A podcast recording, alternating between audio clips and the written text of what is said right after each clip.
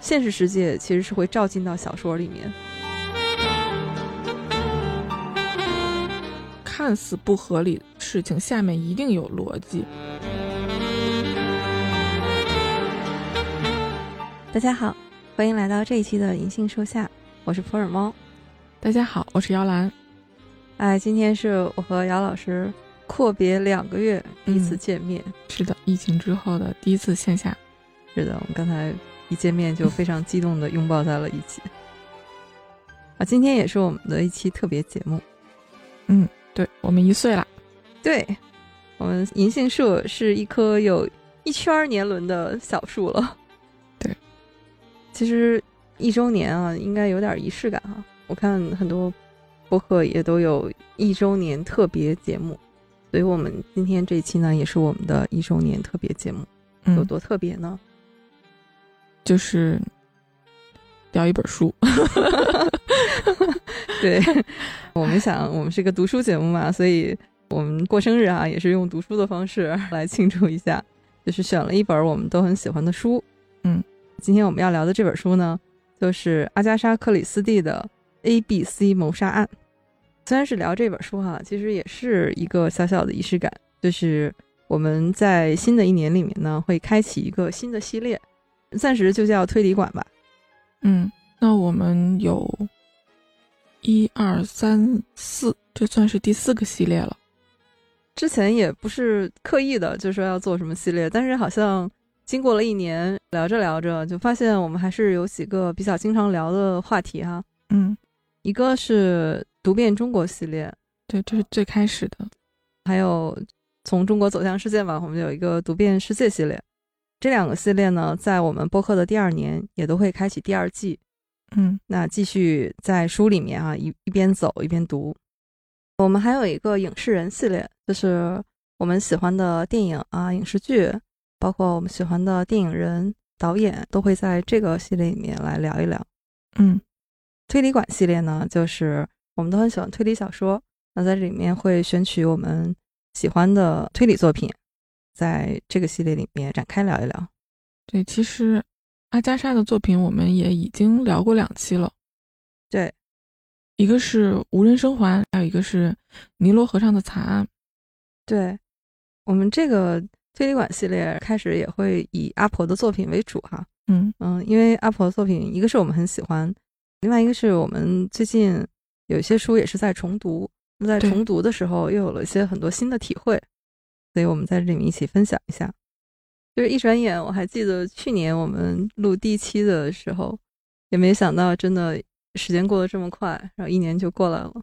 是我还记得刚开始做播客的时候，有些做播客的前辈呢就说，做播客呢，你也不急于去一开始就去想啊你是什么定位啊，你要做一个什么样的播客，不管怎么样，你先做一年，做一年下来，可能很多问题自己就有答案了。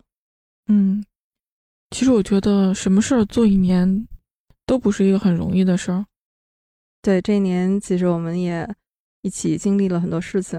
我觉得做播客是一个很宝贵的体验，让我们有了一种新的连接。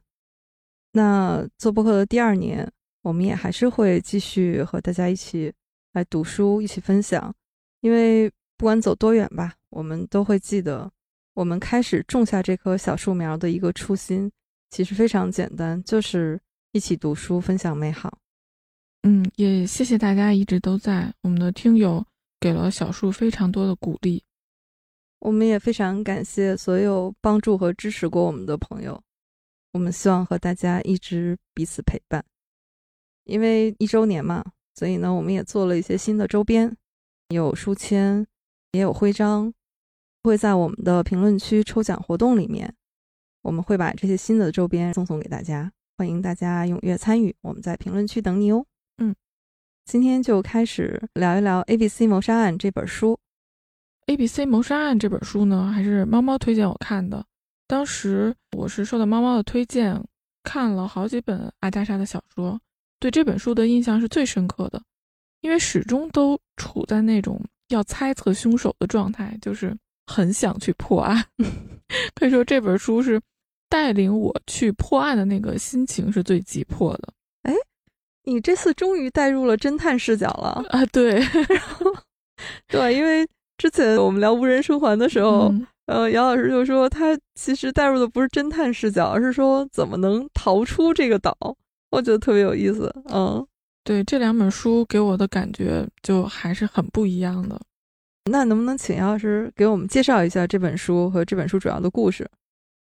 我在第一遍看这本书的时候，因为我太过于追求去找凶手了，嗯，所以很多的细节，尤其是感觉会有点抒情的这种内容呢，就忽略了。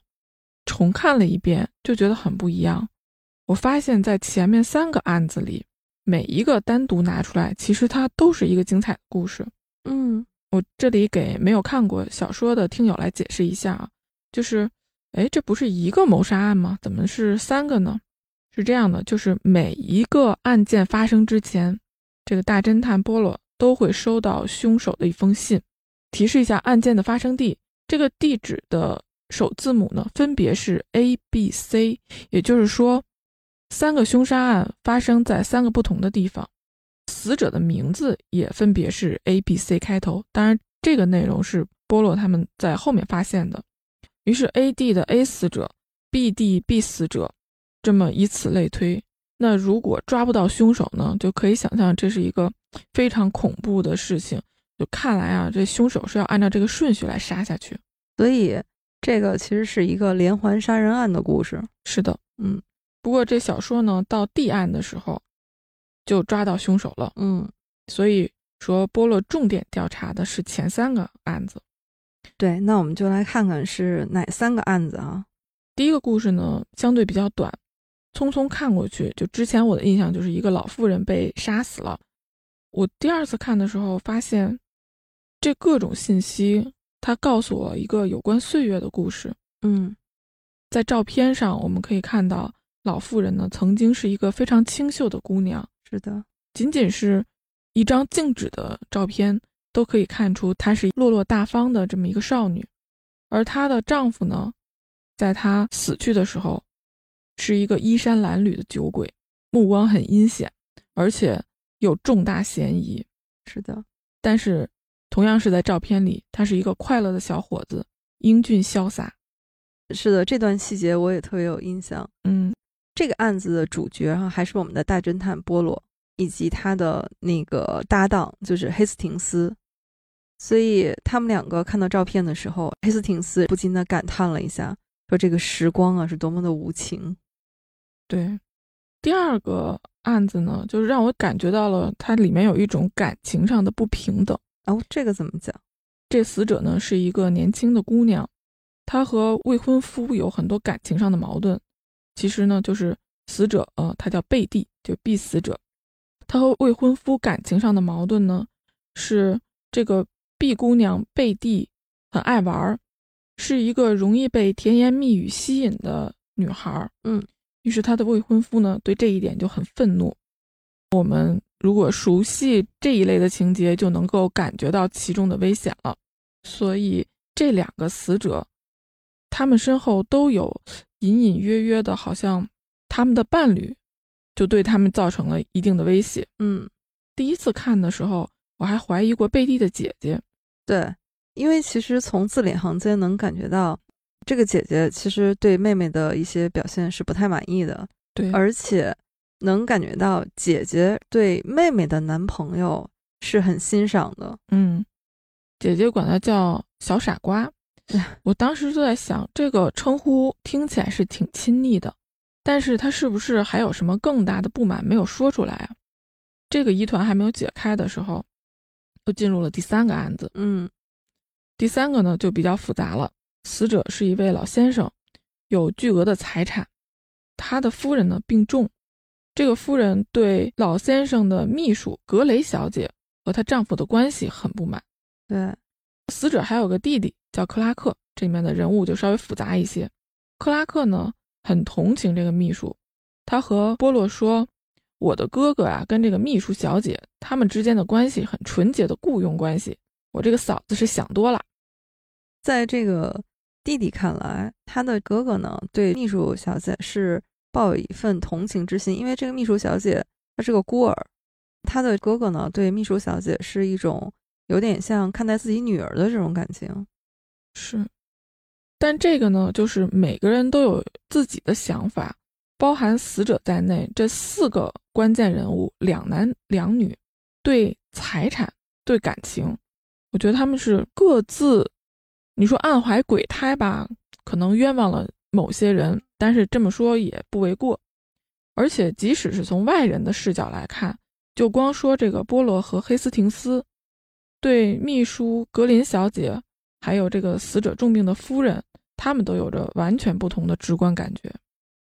对，是的，刚才我们说的就是 A、B、C 谋杀案啊。嗯，A、B、C 这三个地方的三起谋杀案，我们总结下来就是在 A 小镇杀了一位 A 老太太，嗯，在 B 城杀了一位 B 姑娘，嗯，在 C 县杀了一位 C 富豪。对，但是这样的三个谋杀案。A、B、C 谋杀案，它是一九三五年底连一九三五年底连载，一九三六年出版。那这个时候，阿加莎已经写了十五年的推理小说了。嗯，因为他是一九二零到一九二一年出版了他的推理小说处女作《斯泰尔斯庄园奇案》。嗯，到这个时候，他已经是一位非常成熟的推理小说家了，而且这个时候。她的第一段婚姻也已经结束了，她已经嫁给了她的第二任丈夫，啊，是一位考古学家。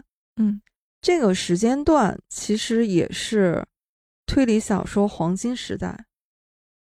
这个推理小说的黄金时代到底有多长啊？其实这个时代比较模糊，一般认为这个时间段呢，就是一战以后到二战以后这段时间。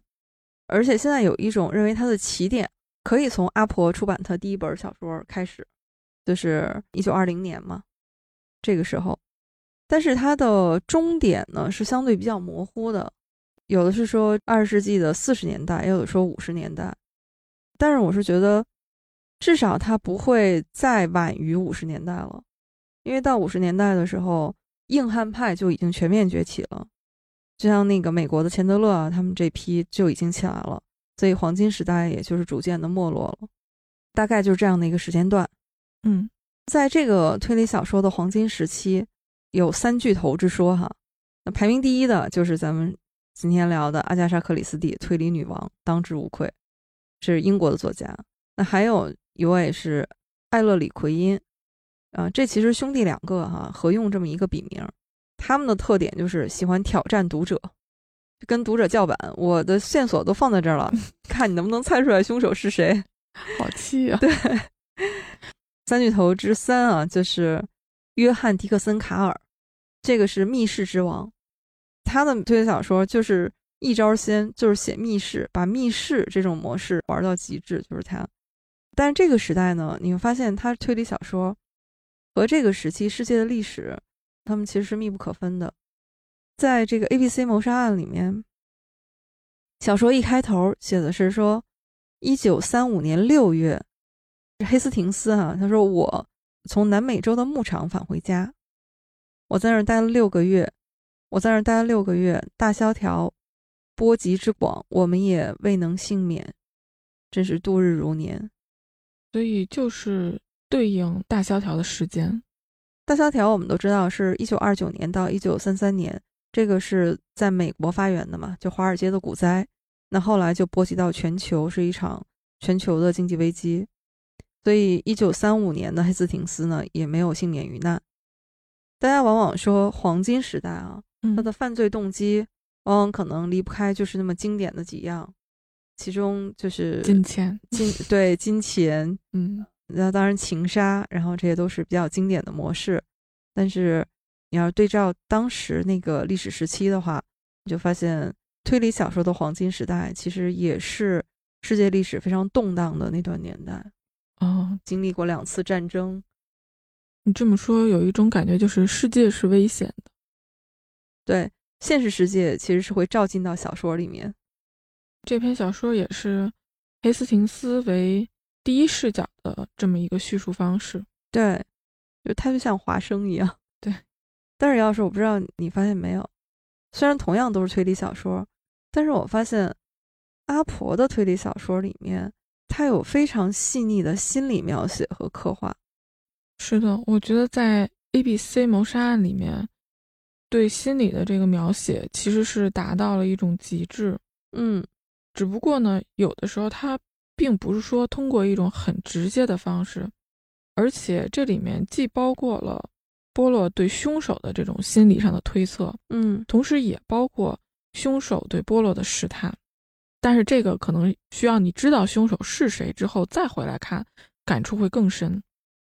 对，是的，而且波罗从一开始他就提出来，对这个凶手，就如果你把他当成一个心理学的研究对象，嗯，波罗在这本小说里面，他有的时候不像一个侦探，他特别像，就是用我们现在的话说，侧写师。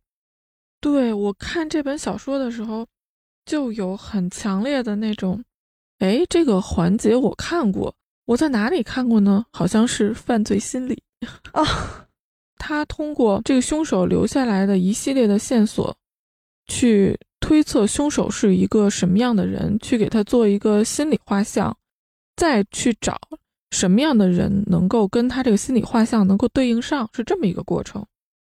对，在这个小说里面，早在第一个案子的时候，这个波洛就已经开始对罪犯进行心理侧写了，他开始有一个轮廓，比如说。会用打字机，而且很熟练。童年的时候被人忽视，不被理睬，怀着自卑长大，想让大家把目光都集中到自己身上来，而且这种冲动变得越来越强烈。中间有一个情节是，他们去盘问哪些人去过阿希尔太太，也就是死者的店里，他开了一个小卖部。嗯，发现呢有一个个子很大、脾气很暴躁的这么一个人，这个人就看起来就不友善。黑斯廷斯对他印象很不好，就觉得这种人啊犯凶杀案的可能性很大。嗯，但是波罗呢就感觉到这个人，他说他紧张、狂躁不安，这和他对凶手的心理侧写完全不同。哎，说了这么多关于心理侧写的事儿，我突然想起来最近很火的那个 MBTI 测试，你做过吗？我做了呀，九十多道题呢，我做一晚上。哎，那你说咱们要是给凶手做一次这个测试的话，能推出来他是什么类型的吗？我在做题的时候，我都不知道自己最后出来的能是一个什么型。我觉得现在我们也没有办法把凶手从书里请出来，给他做九十多道题。啊，我们藏凶手的信息藏的这么辛苦，要不也给大家个提示吧？我觉得他应该是。E S F J，你感受一下。E S F 勾，哎，那他有两个跟我一样哎，哎，所以你的类型是？我测完以后，我那个是叫 I N F 勾。哦，那咱们俩只差一个。嗯，我是 I N F P。哦，这个测试最近好流行啊。对啊，我其实我也不太懂啊，但是测完以后，他说我这个是博爱型，我的这个代表人物是夏洛蒂·勃朗特，就是《简爱》的作者。我把我的那个测试已经不知道扔哪里去了，我也不知道他是准还是不准啊。嗯，反正他说我适合的职业里面，我看了一下，都是我想干的，但都不是我现在干的，比如说。作家，哇，这是我从小的梦想，可以实现的。这个什么大学老师，而且还是人文艺术学科的，啊，什么心理咨询师、诗人、剧作家、编剧、导演、画家、雕塑家、音乐家。我当时看着我说：“这我现在还来得及吗？” 来得及。我就在想，这个测出来的到底是我真实的自己，还是我希望的自己啊？来得及的，我觉得都可以实现的。哦，那我得赶紧去姚老师那儿画画。啊，对的。啊，虽然我的那个测试结果已经让我不知道扔哪里去了，但是咱们俩就差最后一项。嗯，就可见我的计划性应该是比你差一些的。我的这个里面比重很大的一块儿。那就是说做事这个计划性比较强。嗯，对。然后我在想，这是我吗？就当是吧。咱俩就差在这儿了。但是咱俩好像呀。嗯，我是看到有朋友要发给我一张图，就这 INF 勾是什么呢？他说会毫不吝啬的向朋友输出关心和善意，把这个当做天职。是的。但是当别人对我表达了一点点善意，然后我的内心是哦，谢谢你，你真是天使，我配吗？然后我觉得哦，这个好准呀。对，这个测试有好多特别可爱的表情包。嗯，是的。然后就，当发出了很多信息和哈哈哈之后，朋友半天没回复，这个时候就是一个哭脸儿，抱着手机思考自己做错了什么。哎，这个我也会。还有这个 I N F 勾是什么呢？是想要和人建立关系，又随时准备退缩。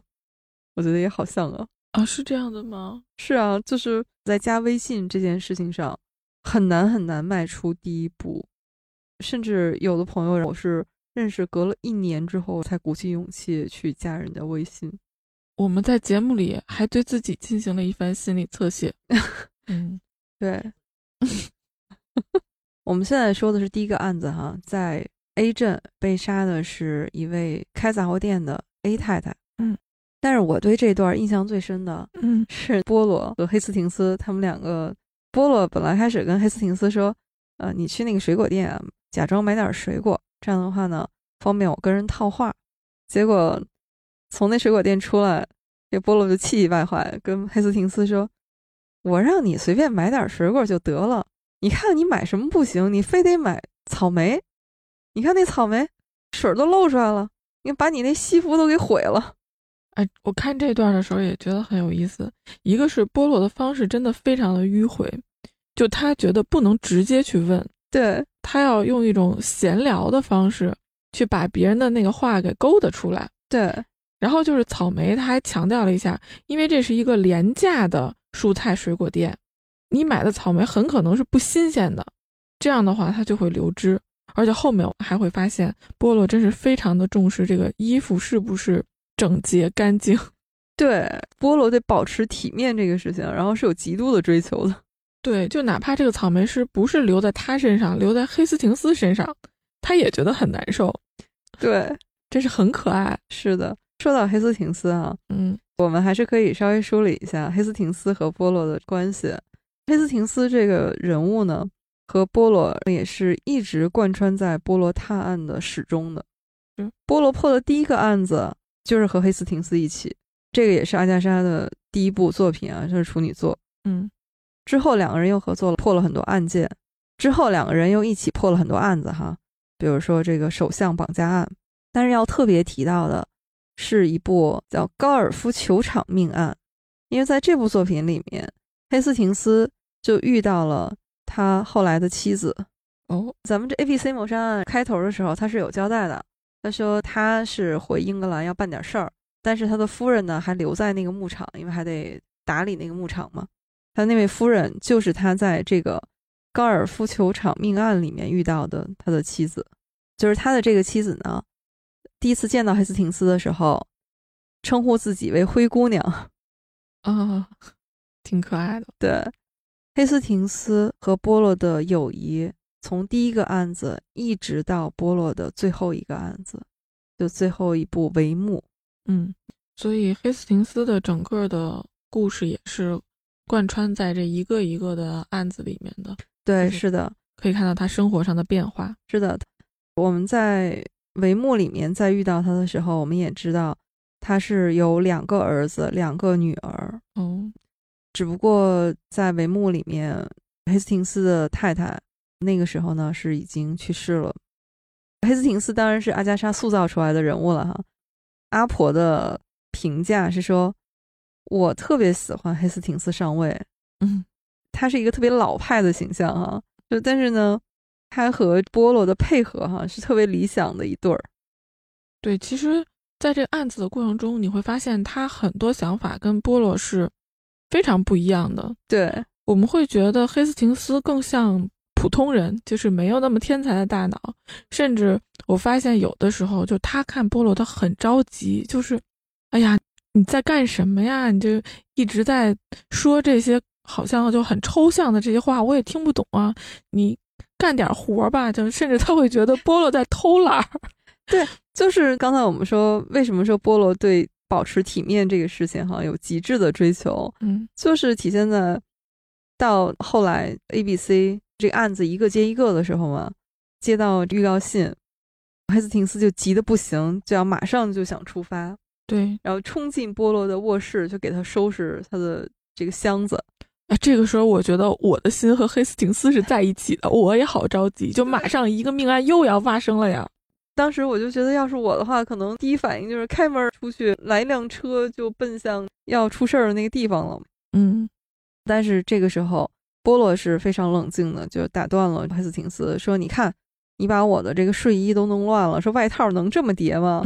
说要是我这洗发水瓶子漏了，漏到我的衣服上怎么办？”黑斯廷斯这个时候就在旁边大叫说：“这个生死攸关的大事儿，说你这个衣服，衣服乱点能怎么样啊？” 波洛就说：“黑斯廷斯不是这样的，我们这个火车是晚上的，我们在火车开之前也干不了什么。那这个时候呢，你毁了我的衣服，也不能阻止这场谋杀案。所以波洛就把这个箱子拿过来，一件一件的亲手整理。道理是这个道理，但是能做到这么冷静的又有几个人呢？是的，嗯，说这也太磨刀不误砍柴工了吧。”其实我觉得波洛的心里面应该也是很着急的，但是他说的确实没错，就是他们赶到那个下一个地方，就是这个 B 地，你再怎么着急，你也得等着火车发车，你才能去进行下一步的工作嘛，这个是没有办法的。是的，在这个案件一个接一个发生的时候，每一次收到凶手的信是各种挑衅，我都替波洛感觉到憋屈。嗯。那你印象比较深的是哪一段儿？就是波洛应该是感觉到非常的憋屈，因为在黑斯廷斯的眼里，他的胡子都打蔫儿了。我当时看到这个也是笑出来了。对，这对菠萝来说，那简直就是天都要塌了。对，但是就是在菠萝沉思的时候，他心里是一遍一遍的在刻画这个凶手的形象。嗯，按照他自己的说法，他说。我看到的并非凶手的脸，而是一种心理轮廓。但是呢，黑斯廷斯是没有办法像波罗这样思考的。嗯，就是其实我们刚才说了很多啊，波罗看起来好像是把自己的体面啊看得特别重要，嗯，然后他也表现的好像异常的冷静，甚至有点冷酷了。嗯，但是实际上，波罗的正义感是非常强烈的。对，他最后是说。你看，你们打猎的时候抓住一只狐狸，把它关进笼子里，再也不让它跑掉。这个波洛就在重复，就突然他的脸色变得特别严肃，说：“这很可怕，黑斯廷斯。”对，因为他说的是一个受冤枉的人。对，他就在模拟这样的一个打猎的场景。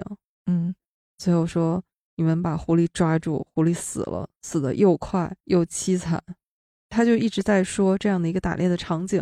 其实说到这儿的时候，黑斯廷斯还没有明白他到底要表达什么。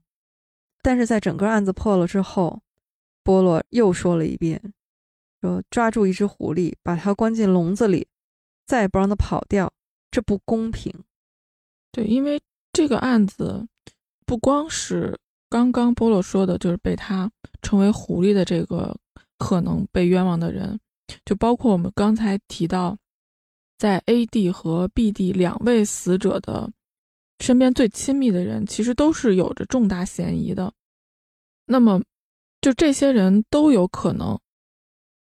当我们看到 A、B、C 这个案子的时候，很容易跟书里面一个年轻的警督叫克罗姆有一个直观的感觉，嗯，就是凶手就是为了杀人而杀人，要不然怎么会解释？A D 死一个 A 打头的死者，B D 死一个 B 打头的死者，C D 死一个 C 打头的死者，就这三个案子完全都是孤立的呀，这就是一个连续的这么一个谋杀。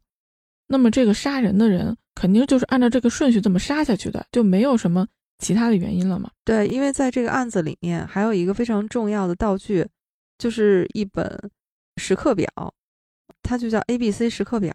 对，只要有案子出现的时候，就会有这么一个时刻表出现在现场。对，但是波洛想的是，即便是疯子，也有疯子的动机。如果我不找到这个疯子的动机，我是不能简单的用他是一个疯子来解释这件事儿的。就是他一定要找到这里面的内在逻辑，这就是他不会去冤枉到一个好人的这么一个条件吧？我可以说，嗯，对，是的。克罗姆这个警督也是挺有意思的。他们在火车上的时候，他就曾经在波洛面前炫耀，他提到他使用过一种叫语言陷阱。嗯，他说让罪犯知道你已经知道是他干的了，他内心就会崩溃，破绽百出。攻破罪犯内心的是这个技术非常的先进，你们那个时代没有。然后波罗就直接说我们那个时代也有的。潜台词就是大侦探在说：“哎，这都是我玩剩下的了。”对，而且看到最后，你会发现波洛不是随便说说的，他真的就使用了语言陷阱这个方法，用一些信息攻破了凶手的心理防线。对，在书里面写的非常巧妙，就是黑金斯问他打算怎么破案嘛。嗯，其实波洛在几个地方都在说找他们聊天。找他们说话，嗯，一定要是那种好像不经意的闲谈，特别是越到后来，波洛就是说，对于一个有所隐瞒的人来说，没有什么比谈话更危险的。所以，如果你想发现隐藏的东西，那你就跟他说话，就是只要你和人聊天，你可能就会不经意间露出原形。波洛。这个时候说了一句特别耐人寻味的话，他说：“我将通过谎言了解真相。”对，这是波洛的方法。嗯，克罗姆这个警督呢，从头到尾对波洛都是不服气的。嗯，这里面还有一个特别搞笑的事情，因为凶手不是每一次都会提前写信嘛？嗯，但是在第三个案子的时候，他故意把地址给写错了。这个是我们到最后可以发现，他肯定是故意的。他是要为自己争取时间，但是这个年轻的警督呢，认为他不是故意写错的。他甚至脑补出了一个场景，就是凶手在写信的时候，面前就有这么一瓶牌子为白马的酒。嗯，这个酒混淆了凶手的脑筋，把这个白港公寓打成了白马公寓。波罗对他有一个评价说：“你非常有创造力。”这不就是？那个英国人的言行潜规则里面，那种老阴阳师了，就像人家说，如果这个是一个英国人夸你这句话说的非常有趣，interesting，千万不要觉得是在夸你。不过这个里面要倒是要插一句啊，说到这个白马，阿婆还有一本书就叫《白马酒店》，哦，哎，那本也非常精彩，推荐大家去看。好的，哎，不过话说回来了，阿婆哪本书不好看呢？是。这都是可以读一读的，嗯，所以正是波洛始终坚持着看似不合理的事情下面一定有逻辑，这一点看到最后，其实我是挺感动的。就曾经他肯定也是很沮丧，因为案件一个接一个的发生嘛，但是在这种压力之下，他没有简单的用疯子去解释这一切，最后才能抓到凶手。嗯。因为 A、B、C 谋杀案，它的这个故事是一个连环谋杀案的故事嘛，嗯，这个就让我想起来，FBI 对连环杀手有一个定义，嗯，连环杀手哈，至少要杀三个人，嗯，在每两宗谋杀案之间，它是有冷却期的，哎，这也符合 A、B、C 谋杀案这个小说的设定，对。就是这个时间长短不一哈，短的可能是一两天，甚至几个小时；长的有可能是一个月，甚至更长时间了。嗯，为什么会有这种冷却期呢？就是连环杀手他一般都是要通过一次谋杀体验，让自己的这个情绪达到一个兴奋的高点之后，他是需要一个时间来平静的，来回味，然后再来改良自己的这种行凶方法。但是连环杀手它的特点就是，他的这些罪案往往都是有一个标准的模式的。就是会有一些联系。对，啊，这个特点在 A B C 谋杀案里面也可以看到。除了 A B C 时刻表每一次都会出现在案发现场之外，嗯，还有一个隐蔽的物品每一次也出现了。那是什么？就是那个长筒袜。哦，对对，但是它每一次出现的方式是不一样的。一开始的时候就没有人注意到这个长筒袜的出现，就是它比较隐蔽。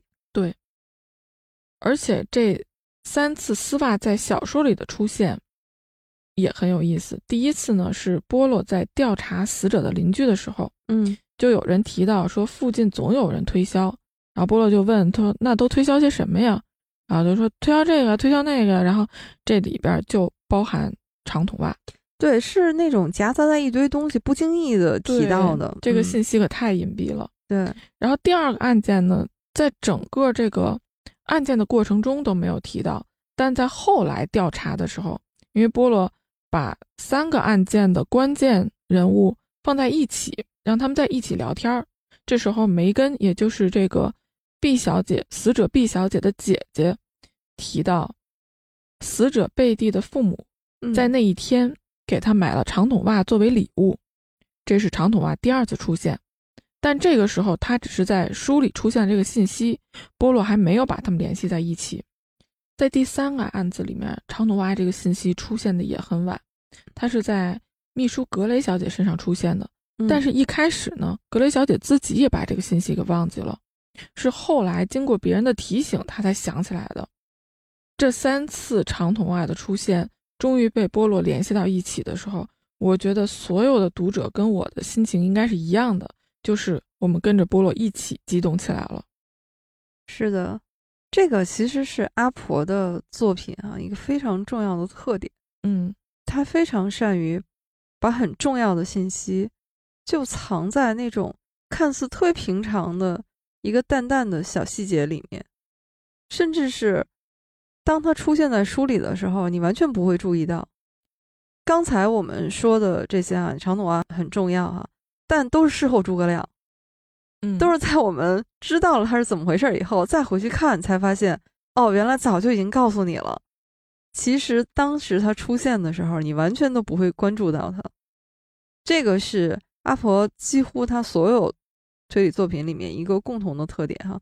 但是，虽然你知道他这个套路。但是我保证，你下次看他一本新书的时候，你还是不知道他藏在哪儿。是的，这就是他的高明之处。嗯，而且回看的时候，当你知道了凶手是谁，你会发现他对长筒袜的信息是更加微妙的。嗯，这个我们就不在这里继续的提示大家了。嗯，如果大家有第二遍看这个书的话，可以仔细的去研究一下。对，是的。我们刚才基本上是把这本书的一个主线情节啊梳理了一下。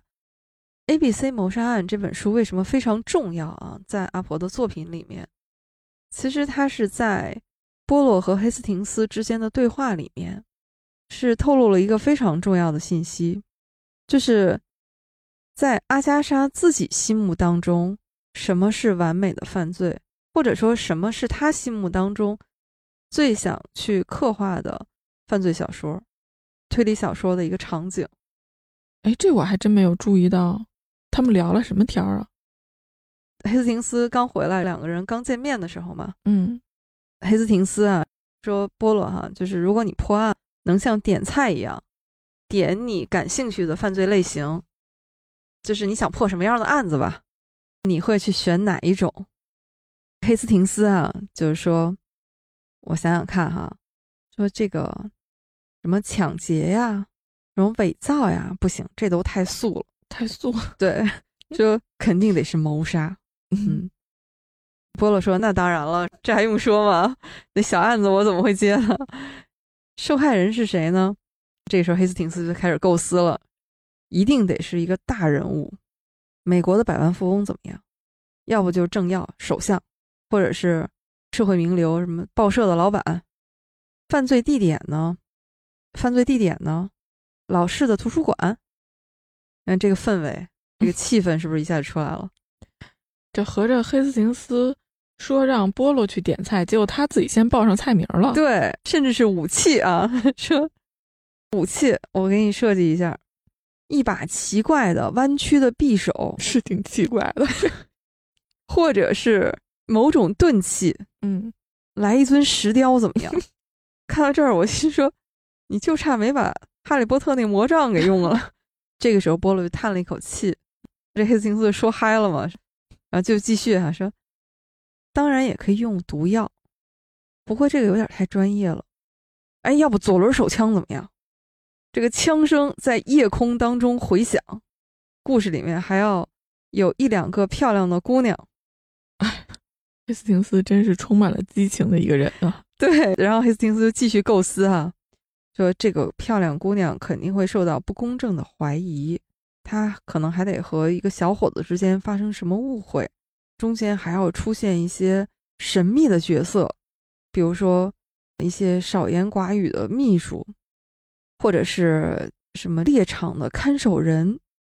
听到这里，我们觉得，嗯，哇，简直这何止是一个推理小说啊，简直是。你再加上什么哥特，再加上什么哥特魔幻，这都有富裕啊。嗯，太华丽了。对，就华丽丽的一个案子。这个时候书里面写，就是波罗很同情的看着 佩斯廷斯，说：“这就是你所谓的精华。”波罗说：“你几乎出色的概括了书上写过的所有的侦探故事。”嗯，这个时候黑斯廷斯也听出来了嘛，就是肯定是不满意嘛。然后黑斯廷斯就说：“那要让你来点菜，你点什么呀？”这个时候，波洛就闭上眼睛，靠在椅子上面，哎，就是一副安乐椅侦探的样子哈。嗯，然后他就说，他心目当中的案子是一个很简单的案子，没有复杂的元素，就是一个非常平静的家庭生活的案子，但是非常私密。黑琴斯不理解，说：“这个犯罪怎么可能是私密的呢？”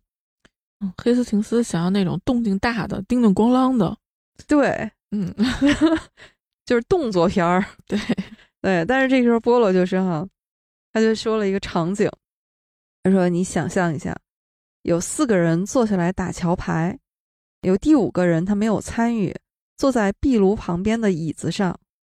当这四个人打完桥牌，这一晚上结束以后。”大家发现，这第五个人坐在壁炉旁边那个人死了啊！这个故事好棒啊！这个故事有吗？阿婆写了吗？哎，真让你说着了。嗯，这个就是阿婆写的另外一篇小说，就叫《底牌》。哦，所以他是在这本小说里面预告他的下一本小说，甚至有可能是用这种方式来构思他的下一本小说。哎，对啊，你说这个营销做的，嗯，对，波洛哈就说，凶手就是四个人当中的一个，嗯，但是谁呢？就是这么简单的一个案子。这个时候，黑斯廷斯都懵了，说：“我觉得这里边也没什么让人兴奋的东西啊。”我很兴奋，哎，所以你是真正阿婆的知音。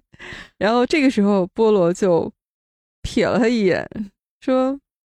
是不是因为没有什么弯曲的匕首，没有敲诈勒索，没有什么绿宝石被盗，也没有什么难以捉摸的毒药，然后所以你就觉得没什么意思？说黑斯廷斯，你喜欢的是夸张的情节剧，你希望看到的不是一起谋杀案，是一系列的谋杀案。他希望看到的是热闹。对，阿婆其实在这个书里面，其实阿婆是这样的哈。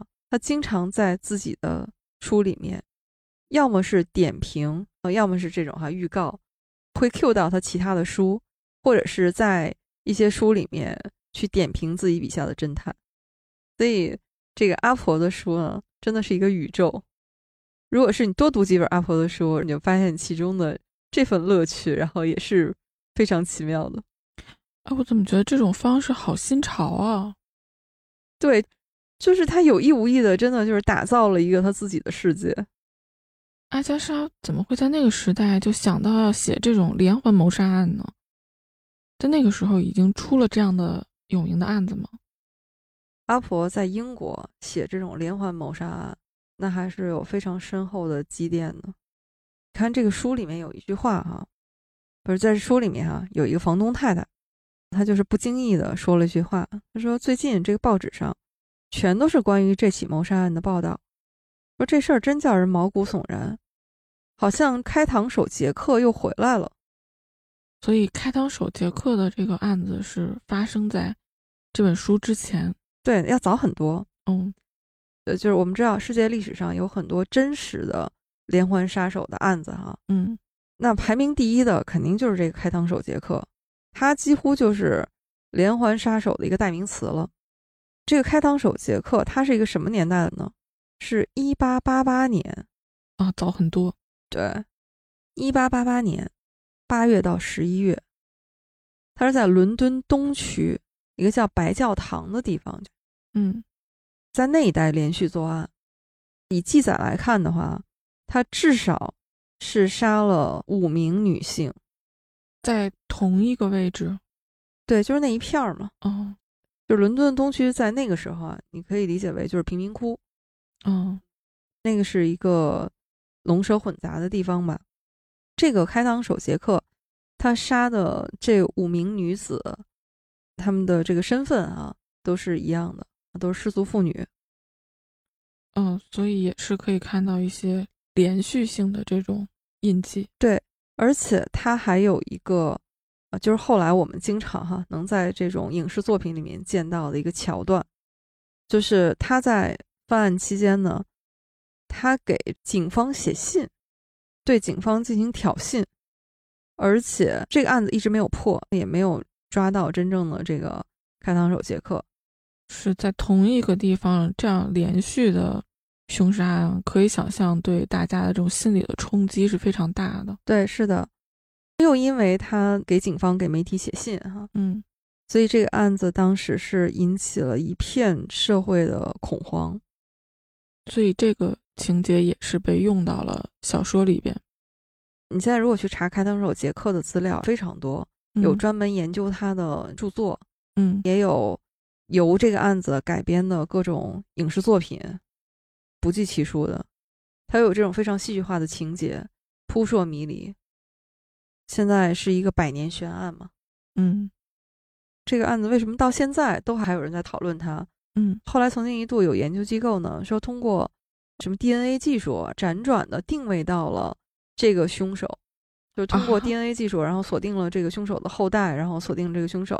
但是后来这个结论又被推翻了，说其实这个是不可靠的。我正在想，这隔得也太久了，这 DNA 技术这能用得上吗？对，所以到现在它也依然还是一个悬案。嗯，哎，这隔了这么久，想来这个案子也是很难，太难。我们刚才说的是一八八八年的连环杀手，嗯，你说这个案子是悬案，肯定受制于当时的很多侦破和破案的技术了。但是你看，就是我们当代也依然有这种连环杀手。是悬案，到现在没有破案的。最典型的就是美国的十二宫杀手啊，这我还真以为是故事里的情节呢。对，因为他拍成了电影。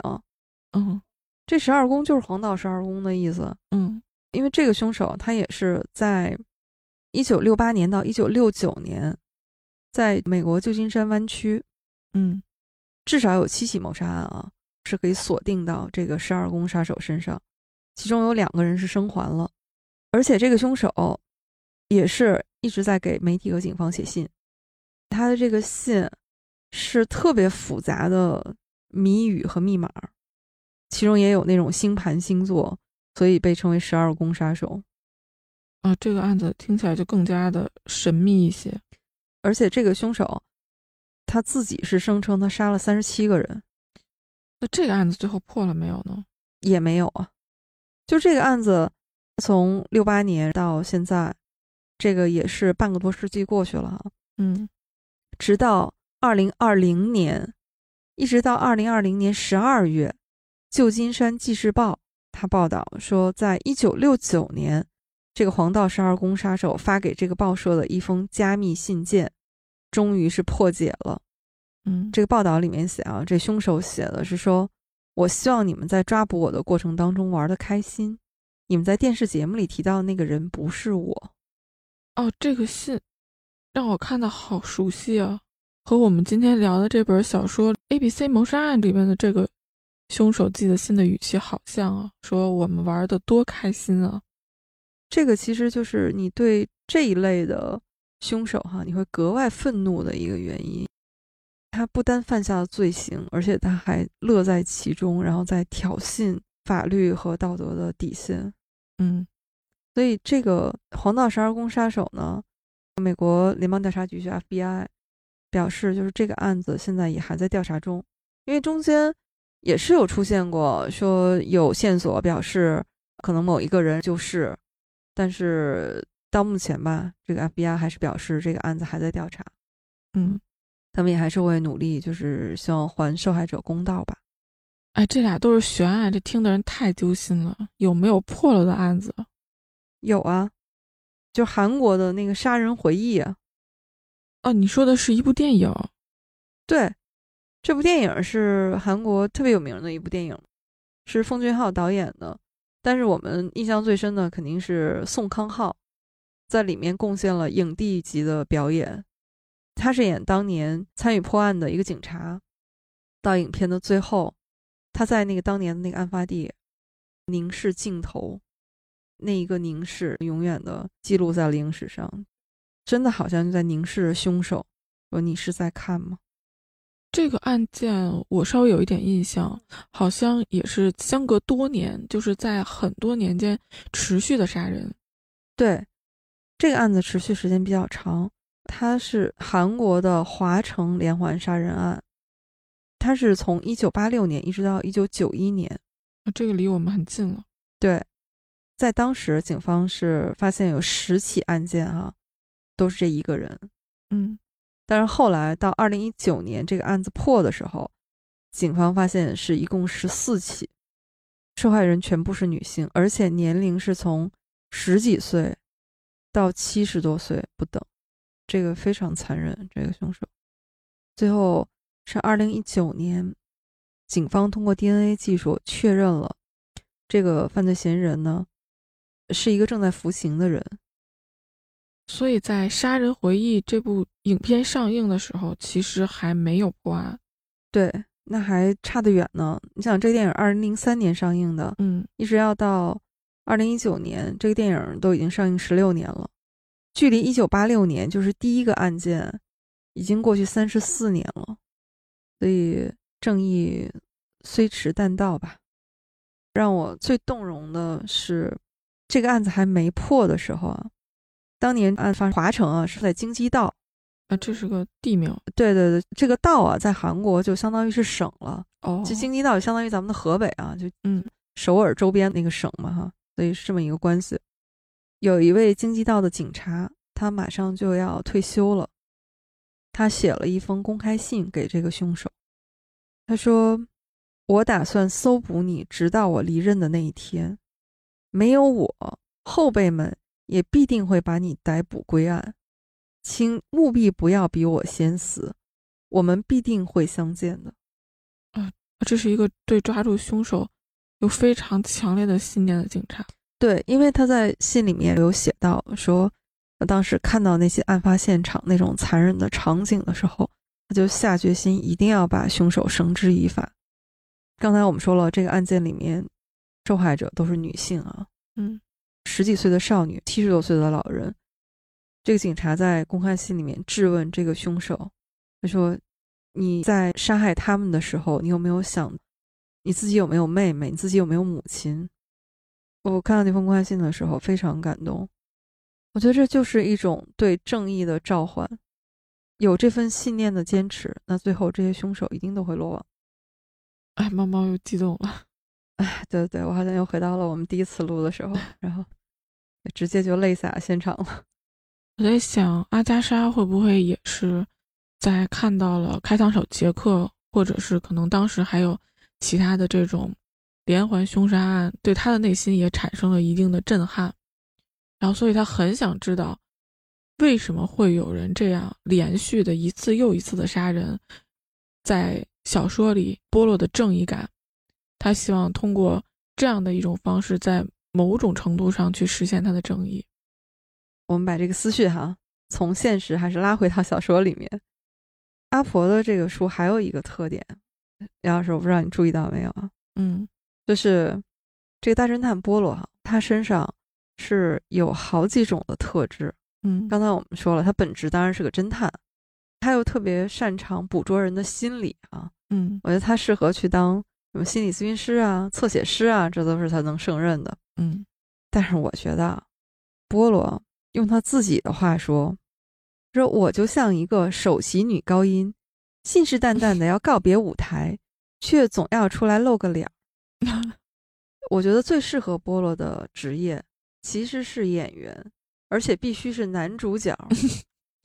每次当他最后锁定真正的凶手以后，嗯，他一定要把所有的人都聚到一起，嗯，然后开始他的结案陈词。哎，你要说。这一点的话，在这部小说里面，其实他聚了两次，啊，还还有哪次？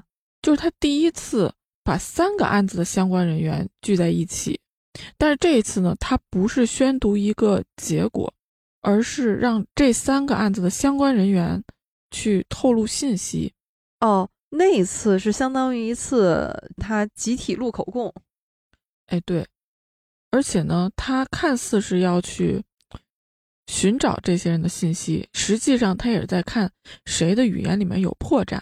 对，在这个过程中呢，我感觉是读者跟着波洛一起在这种各种的信息里面大海捞针啊，这个场景也写的非常有意思。嗯，之后呢，又把这些人聚到一起，然后才是点出凶手是谁。这一次才是他真正开始他的表演。对。但他其实表演了两回，就是 他给自己搭了两次舞台，就像他说的嘛，嗯，老说要告别舞台，但是总是要跑到前面来，我又来了。我觉得这是他享受的时刻。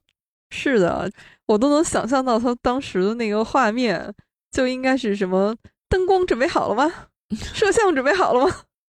我要开始说了。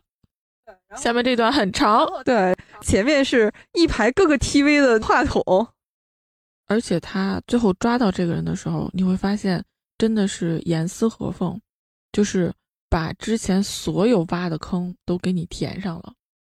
是的，这个故事整体看起来啊，如果说跟无人生还相比，可能没有那么惊心动魄，就是你的情绪不会被那样一波一波的被挑起来。但是我觉得在逻辑上它是更胜一筹的，在这种细节上也是更丰富的。对，是的，在这部小说里面，你能看到更多、更丰富的英国在那个时代一个社会整体的风情画卷。嗯，在小说里面，它会出现伦敦啊，这不用说首都嘛。嗯，它的这个生活风貌，它有那种很小的小镇。还有海滨的小城，嗯，在里面会出现小杂货店、咖啡馆儿，对，还有电影院、赛马场，对。其实阿婆的小说内容很丰富，不只是推理小说。就比如说里面有一个小细节，嗯，姑娘们从他身边走过，穿着白色、粉红色和蓝色的太阳裙、宽长裤和短装。那个时候是一九三五年啊，嗯。英国的姑娘们那个时候就已经是有太阳裙、宽长裤，还有短装。哇，这个听起来就是生活气息非常的浓。对我都能感觉到，这是一群很活泼的姑娘。对，是的，就那个时代的时尚，嗯，包括这种很传统的英式生活方式。然后他写说，他在一张小餐桌旁边坐下来，点了茶和德文郡奶油。我们都知道英国人喜欢喝茶嘛。这个茶是他们必不可少的。那为什么是德文郡奶油啊？德文郡奶油是非常有名的。有张爱玲啊，曾经在文章里面写过，说这个德文郡奶油，你就是最普通的那种速溶咖啡，配上这个德文郡奶油，都能给调成上好的咖啡。哦，所以这个奶油是要加到茶里的是吗？应该是吧。所以这就是。奶茶加了个奶盖吗？所以就阿婆的书为什么能成为经典？嗯，除了你第一遍跟着他的这个情节，迫不及待的找凶手。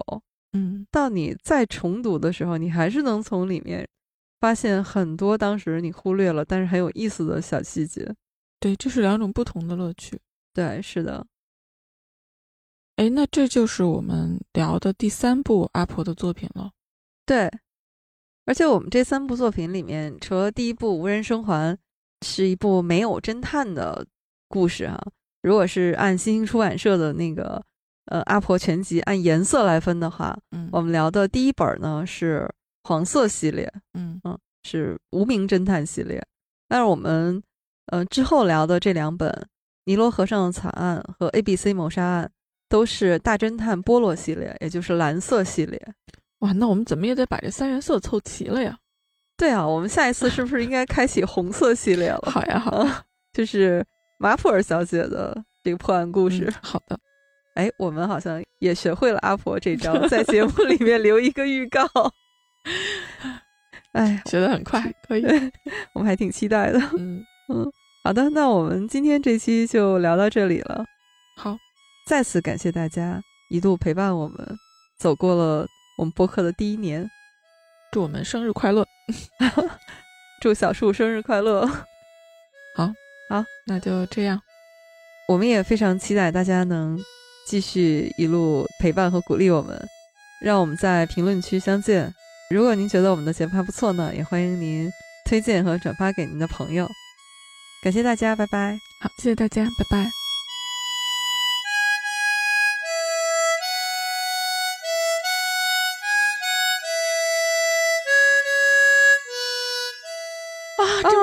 生日快乐，生日快乐！可以，可以。哎，我感觉好久没录了，一开始我好僵啊。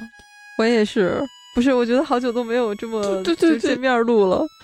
对，我就感觉我整个人都僵硬了。后面后面还行，后面稍微放松点。对，多待会儿啊，好不好？对对，下回见面不定啥时候。对。